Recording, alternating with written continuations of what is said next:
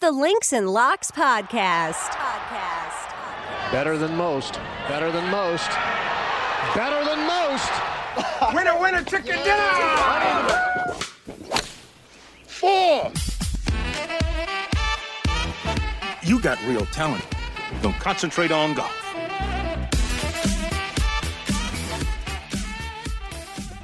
Hello, everybody, and welcome to the Links and Locks podcast. I'm Jason Sobel. Justin Ray is away this week. Instead, joining me, my friend Amanda Rose from Golf Bet and the Action Network.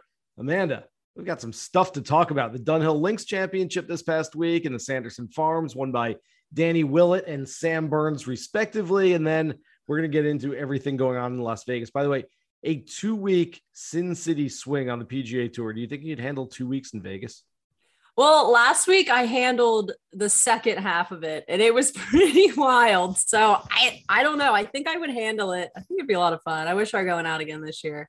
CJ Cup yeah. was fun last year. Yeah, I had this discussion on the radio the other day that, you know, one of my fellow co-hosts uh, said, you know, I I'd love to cover the Dunhill Links. It's, you know, three of the greatest courses. Yeah. They got the old course at St. Andrews and Carnoustie and Kings Kingsbarns, and it would be great. Said, First of all, you wouldn't want to cover that. Having covered like the AT&T Pebble Beach Pro Am before, like there's there's no fun in covering events at three different courses where you're like, all right, let me get in the car and drive 20 minutes to get to the next one. And uh, it doesn't work very well. It would be really fun to play in. Yeah. Um, but I, I thought he was going with like, you know, hey, no, it would be really fun to cover. I'm like, Vegas, I'm in, let's go. Yeah. Two weeks, I'll do it. You know, I, I can only imagine some of the players and um, we'll get into some of this, but uh, we always talk about there being an edge for uh, the proverbial sleeping in your own bed that week event for certain players. I, I, think there's more of an edge in Vegas where, especially early in the season, players are like, you know what, I'll ease my way into the year. And look, mm. uh, golfers are human too, and they might go to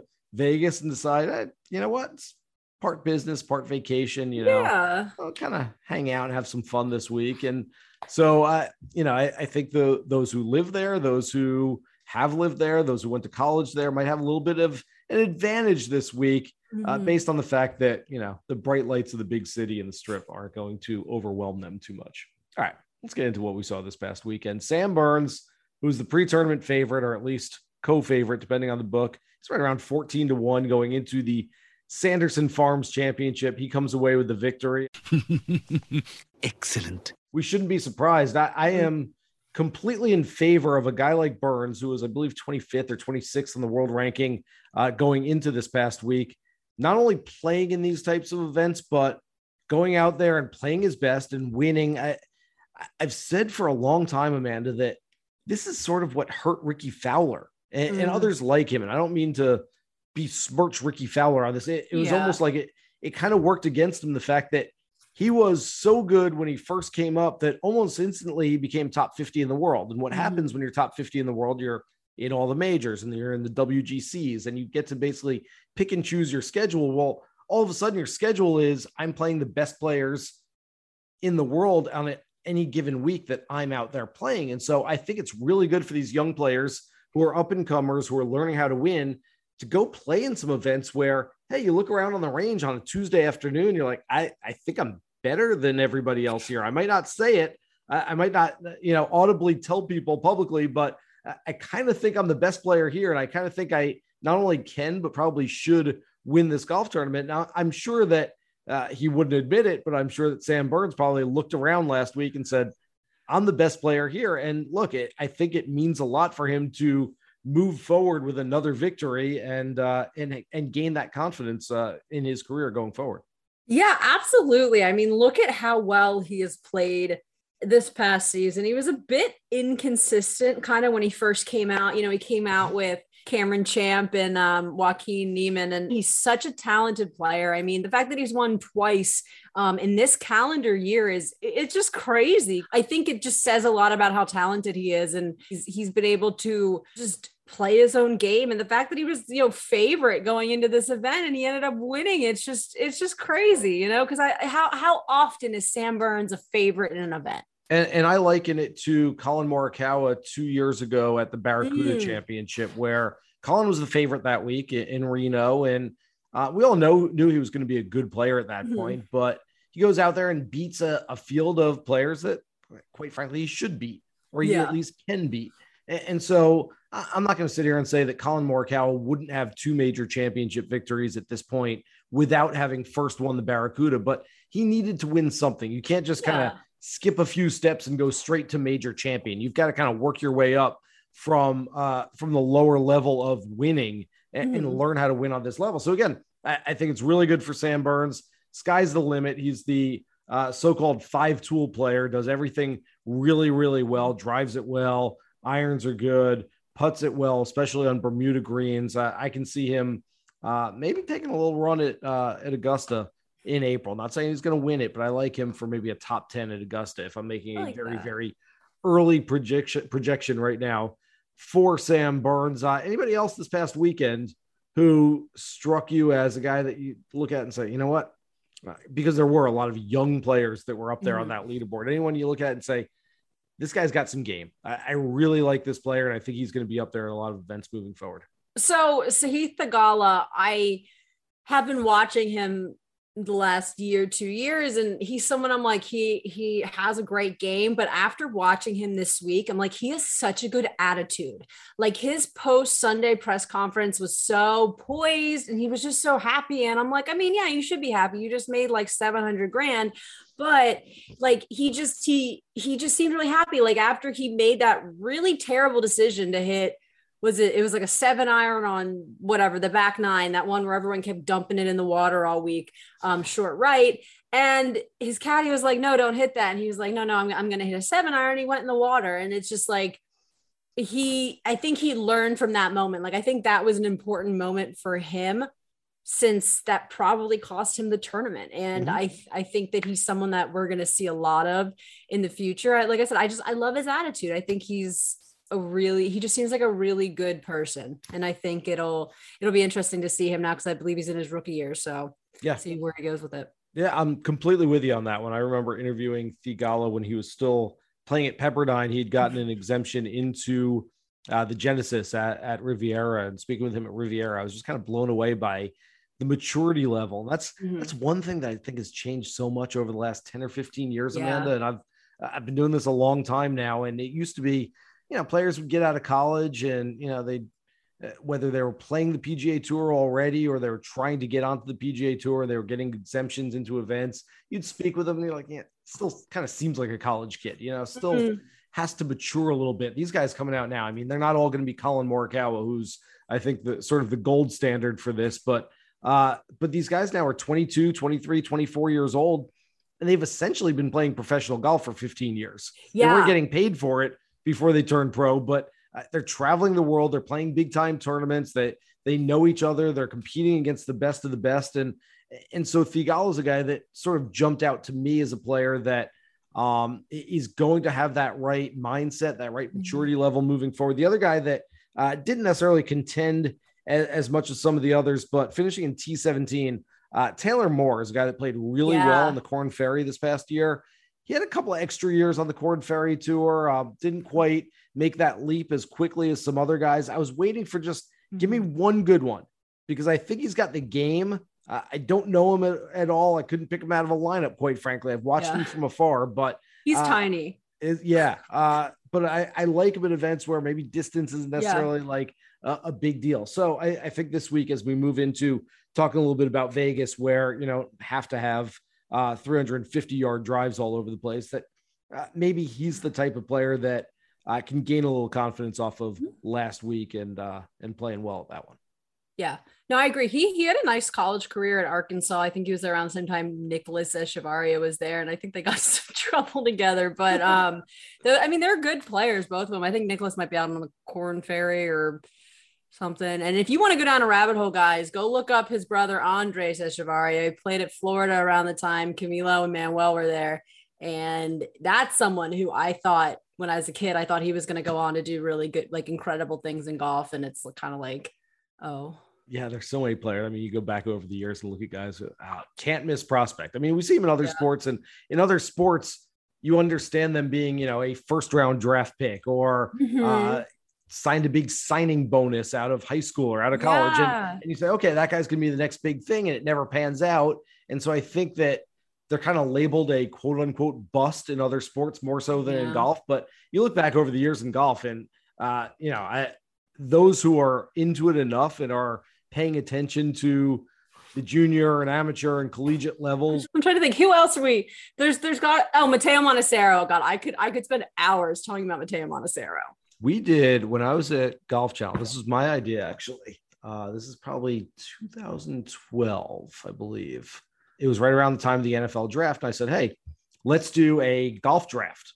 It was a Mhm. great idea. It actually worked really well. We got like 30 people or 32 people that were in the bill on air and producers and writers. And uh, basically, we did like a picked out of a hat and gave everyone a draft pick. And so we did a draft and you made a pick and you gave your reason for making that pick. And so it was it was sort of this nebulous like, hey, who are you picking moving forward? There wasn't like a who's going to win the most money or who's going to win the most majors. You could go with a a male player or a female player and whatever it might be. So I had I, I want to say like the 17th pick of the draft, somewhere in the middle of the the first round, the first and only round ever of the golf draft. And so uh, at the time, I went with Matteo Manassero. I'm like, oh, man, this guy's got a great short game. This guy's Mhm. played well in some big events already. He's going to be, you know, this next Yeah. big thing on the European Ryder Cup team. And boy, that was a bust of a draft pick. You know what? The thing about Matteo was I think he turned pro in 2010 or 2011. Mm-hmm. And the thing was, right when he turned pro, that was when this huge like distance boom came out where everyone Yeah, just starts hitting the ball like over 300, where people aren't averaging, you know, 270 anymore. It's 290. And like he never hit the ball longer than 260. He's a short player. I think he only hit a seven iron, maybe 170. Like he's just not a long player, but he was just so talented. And I would love to have seen him play 15, 20 years before his time. Like if he, instead of being born in 93, if he was born in like 73, it would have been amazing because I feel like he would have had a really long career with Persimmons and just the distance hurt him. And he just was so talented. Let's get into the uh, the odds for this week's. Uh, by the way, it's the Shriners Children's Open. I have uh, I officially woke up Monday and screwed it all up because I had no idea. No one told me that uh, they changed anything. It used to be the Shriners Children's Shriners Hospitals for Children's Open, which was a mouthful that I can't even get out now as I'm trying to correct myself from it. But uh, it has been changed to the Shriners Children's Open, which is much easier to say. And now that I know it's true, I will go with that from now on. So Brooks Koepka is your favorite as of Monday afternoon while we're taping this podcast. He is 16 to 1, followed by Louis Oosthuizen and Webb Simpson and Abraham Ancer, all of whom, uh, at least the, the final two, Webb and Ancer have played well at this event in the past. They're 18 to 1. Viktor Hovland at 20 to 1. Scotty Scheffler, Will Zalatoris 22 to 1. Harris English, Sam Burns, Kevin Na, Paul Casey 25. Hideki, Sungjae 28. Conners, Tringale 35. I'll round out the Mm.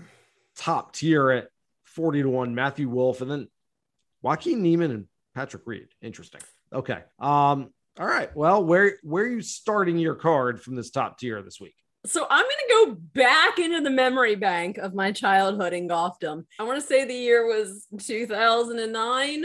yeah Maybe childhood way back when Yes. Barely remember it I was like 14 or 15. So in 2009, same. I want to say Cameron Tringale was a rookie.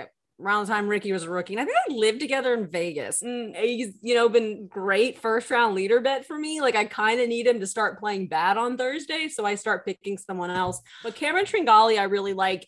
Paul Casey, the number on Paul Casey actually kind of surprises me. 25 to 1. It's kind of like Paul Casey's like a big guy in this field this week. So the 25 to 1's like a weird number, but I would take it for him because you're getting some good value. i'm going to battle you on that cameron tringale play not that he can't go out there and win but I love seeing it. the win equity he's I, he's never won before I, That I- is true. I don't like playing guys who haven't won before. Give me something. Be Yeah. Abraham Ancer and give me that one win and say, okay, now I can do it. I've won one. And now you can bet me at a shorter number yeah. to look at it and say, who's got a better chance of winning this week? Patrick Reed or Cameron Tringale? You go, well, Reed's won a major. He's played really well in, in big events. He, Yeah. he how to close down the stretch. I, it's not that Patrick Reed's my favorite play on the board, but I Yeah. just think there's a lot more win equity if you're betting an outright at 40 to 1 for Reed than 35 to 1 to, for Tringale. But uh, my favorite play on the board, as far as outrights, is a guy who's a, a little bit shorter. I, I kind of thought this would be the number coming in, but Uh, it's not scaring me away too much. 22 to 1. Scotty Scheffler. I think that he has uh, gained a whole lot of confidence based on the fact that he went 2 0 1 in the Ryder Cup a few weeks ago, helped the U.S. team to victory, beat Jon Rahm in Sunday singles again after beating him at the WGC match play earlier this year. And so I, I think big things are coming. And based on what we know in Vegas, we talked about last week at the Sanderson Farms that six of the last seven winners had been first time winners, all Mhm. uh, before Sergio Garcia last year. And so you say, oh, a lot of first time winners. Okay, maybe it'll happen. It didn't happen with Sam Burns. But what we found at Vegas over the years is that not only have there been first time winners, but they're big time first time Mhm. winners. So among the guys who have won their first career PGA Tour title in Vegas, Tiger Woods, Jim Furyk, Kevin Na, Patrick Cantlay. I mean, Yeah. this is sort of a place where a lot of these young guys kind of get things kicked off. And, you know, we talked about earlier Collin Morikawa at the Barracuda a couple of years ago and kind of taking that step. I, I think this could be a very big step for Scotty Scheffler this week. I Mhm. like him at 22 to 1. A couple other names from this uh from this top tier. Abraham Ancer, uh, fourth place uh, in two of the last three years here in Vegas. So I like him. And uh, Hideki Matsuyama, who Mhm. tends to play his best golf. I, unfortunately, unluckily for him, I maybe there's uh, maybe it's like, hey, the pressure's off and you can just go and do your thing. But he has played 27 events in, I believe, September through December since 2016.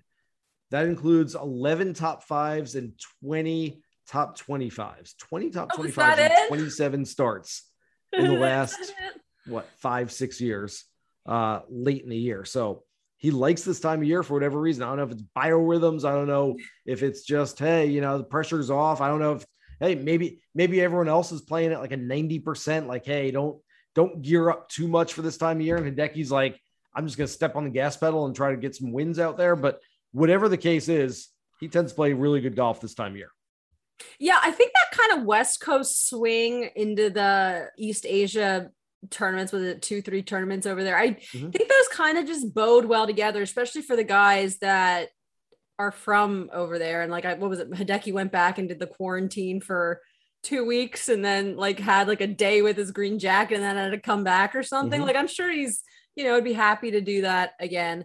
mid tier. Mito Pereira uh, is a guy that I really like, 50 to 1, like him every single week.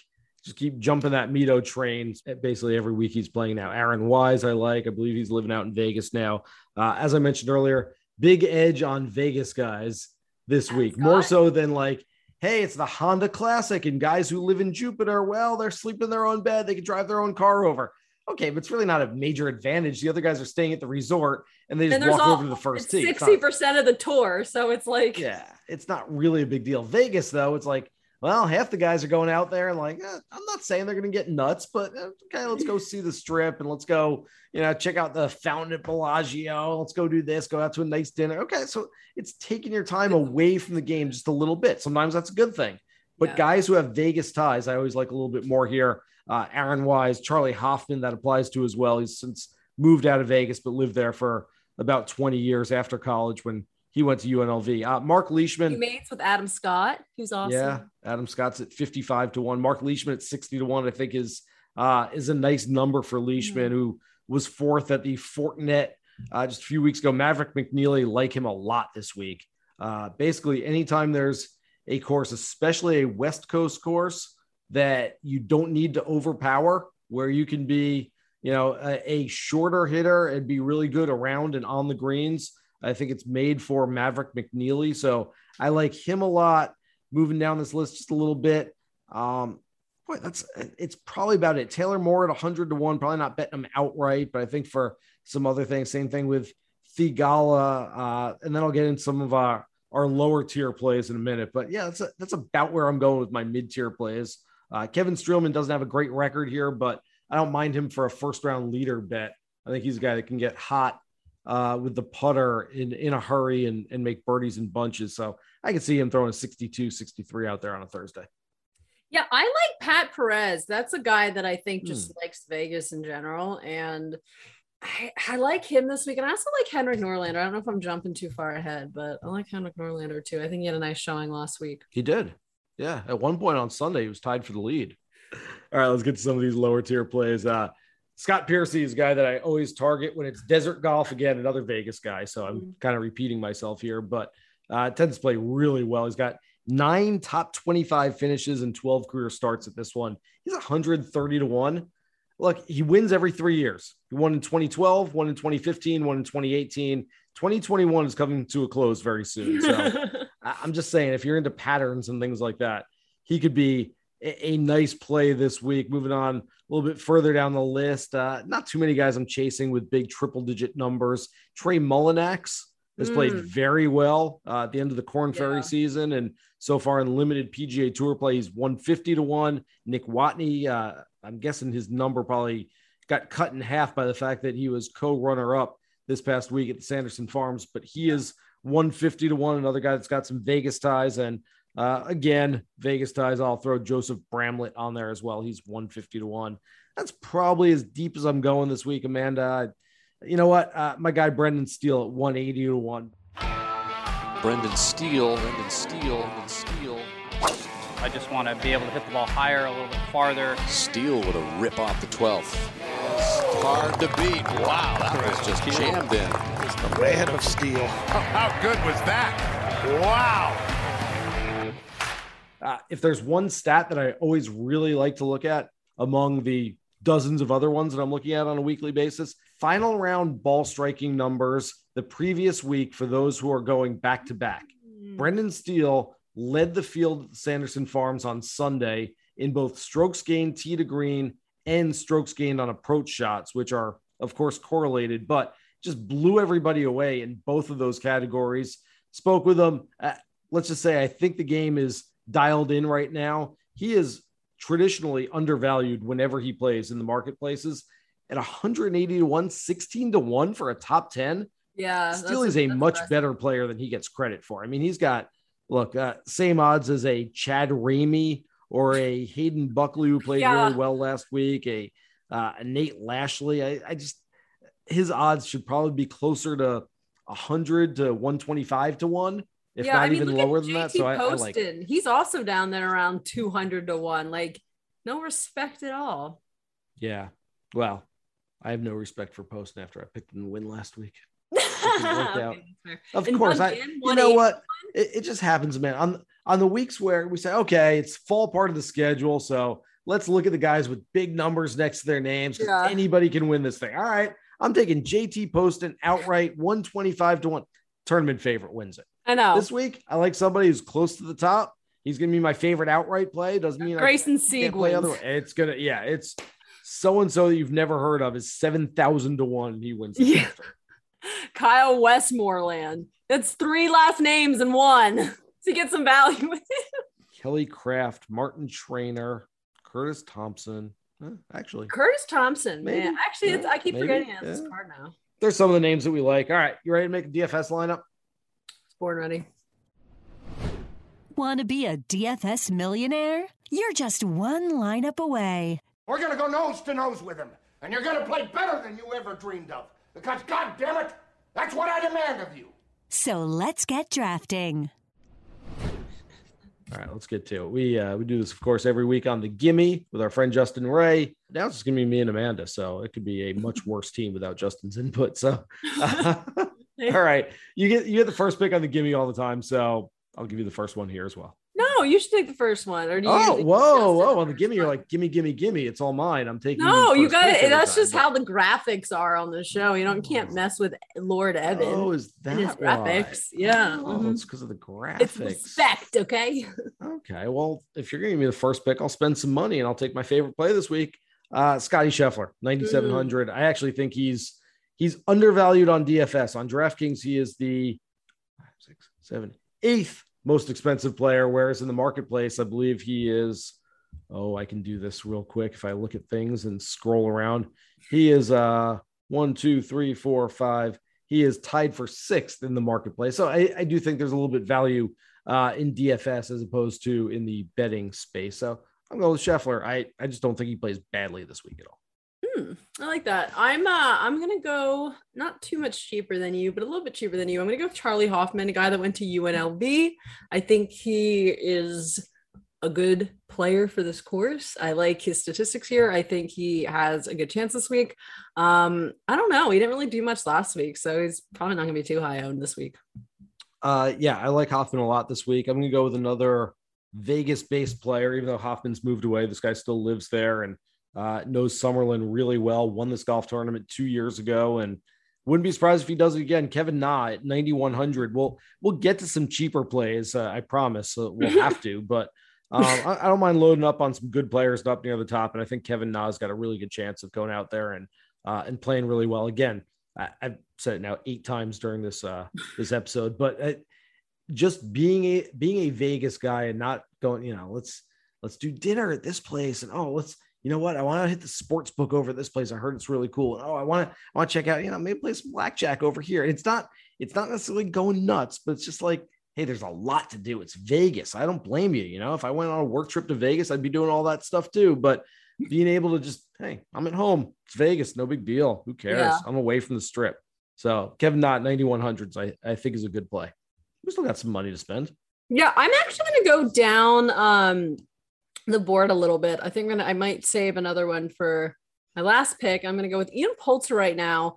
Uh, he's 16th in strokes gained total coming into this event second in strokes gained short game, and first in short or strokes gained putting. I don't really think that uh, this week ball striking for him is going to be as big of a deal. I mean, his strokes gained ball striking is like 96th or 97th right now. So I like his putting statistics. I like his short game here. And I think, you know, making his first start since the Ryder Cup, I think he's definitely going to have a fire in his belly. And he played pretty well during the Ryder Cup. Well, actually, that's a lie. He didn't. Um, but he won his singles match, and that's literally all that matters to him.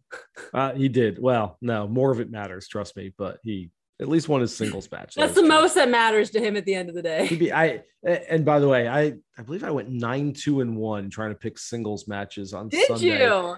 But my best bet for the day was Tony Finau, who had looked awesome for two days, uh-huh. over Ian Poulter, who had looked terrible. And somehow Poulter goes out and just like whoops up on Tony Finau. I never ever saw that one coming. I would have seen Scheffler over Rahm or uh, or Westwood over English, a few of those other plays before I saw that one. But Poulter beat Finau, so maybe hey, maybe he uses that as a jumping point to uh, for to get some big stuff this week. All right, uh, we've got 16 1 left to spend, two picks.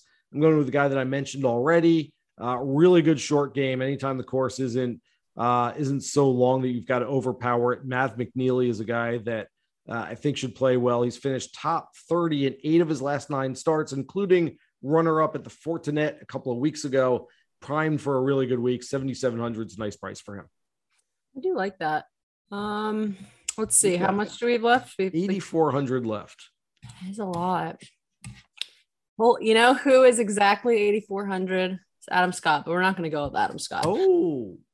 I am going to go back uh, to the my what was going to be my second pick, and that was Stewart Cink. Now we're having we're leaving a lot of money on the table. I know, but Stewart Cink had a great fall season last year. He had a great summer this year. He's coming into this. I think he's fresh. I think he's ready to go. I love his game right now. He's, you know, top 50 and literally every statistic across the board. His worst statistic is around the green, but his like, but everything else is good. So I, I just, I like Stewart Cink this week. So we're to leave like a thousand something, 1300. 1300. I, I love this, Amanda, because we're leaving 1300 on the board we'll be able to know exactly who listens to our podcast based on how many times and who duplicates this lineup in the big contest because you didn't just come up with this on your own.